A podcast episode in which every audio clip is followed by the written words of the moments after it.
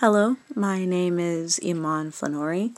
I am now 17 years old, and today is April 12th, 2020.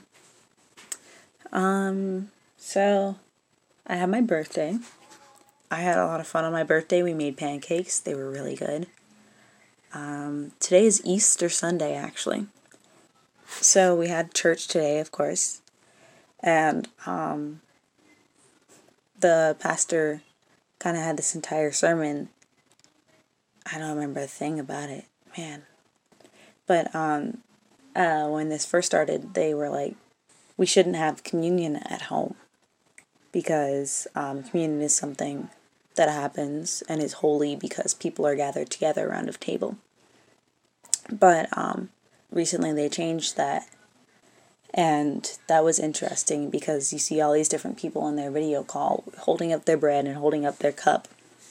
Um, and seeing all those different people really kind of reminds you that though you guys are apart, you guys are still one and you guys are still together. We also had a phone call with some of my family today. That was fun. So, my grandparents live in Kenner, Louisiana, and actually, their neighbor across the way, the big daddy of their family, um, passed away from coronavirus. And they had um, exchanged a check with him recently, so they are definitely self isolating. So we're praying and hoping for them to be safe and all right. Um, they aren't showing any symptoms, from what I know, and they're very strong people. You know, even for being 70 something, 80 something, uh, they're tip top shape don't use walkers, nothing. So that's something that really gives me faith in that. I think that um, being here in quarantine for a while has definitely changed the way I think about the world. And um, each time I get to go outside is a different gift.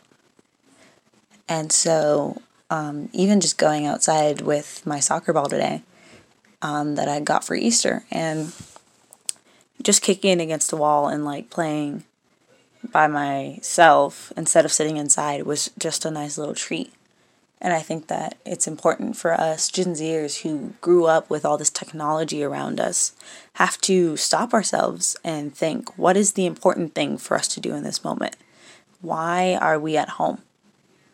What can we do to make the situation better? And one of those things is to go out and get some fresh air. And I don't mean go out in a sense of like go out to public spaces and like go play with your friends on a playground or in a park. Like, no, I mean go on walks, uh, work on things that you've been wanting to work on, get better at being by yourself. Um, that's one of my personal goals by the end of this quarantine is um, be comfortable with not having to be around people all of the time with me, I'm a very social person, and so um, having someone around me is almost an essential. And not being able to have my friends around me right now has been something that's forced me to kind of try to reach for that goal now. And um, I think that people should set a goal for this quarantine time.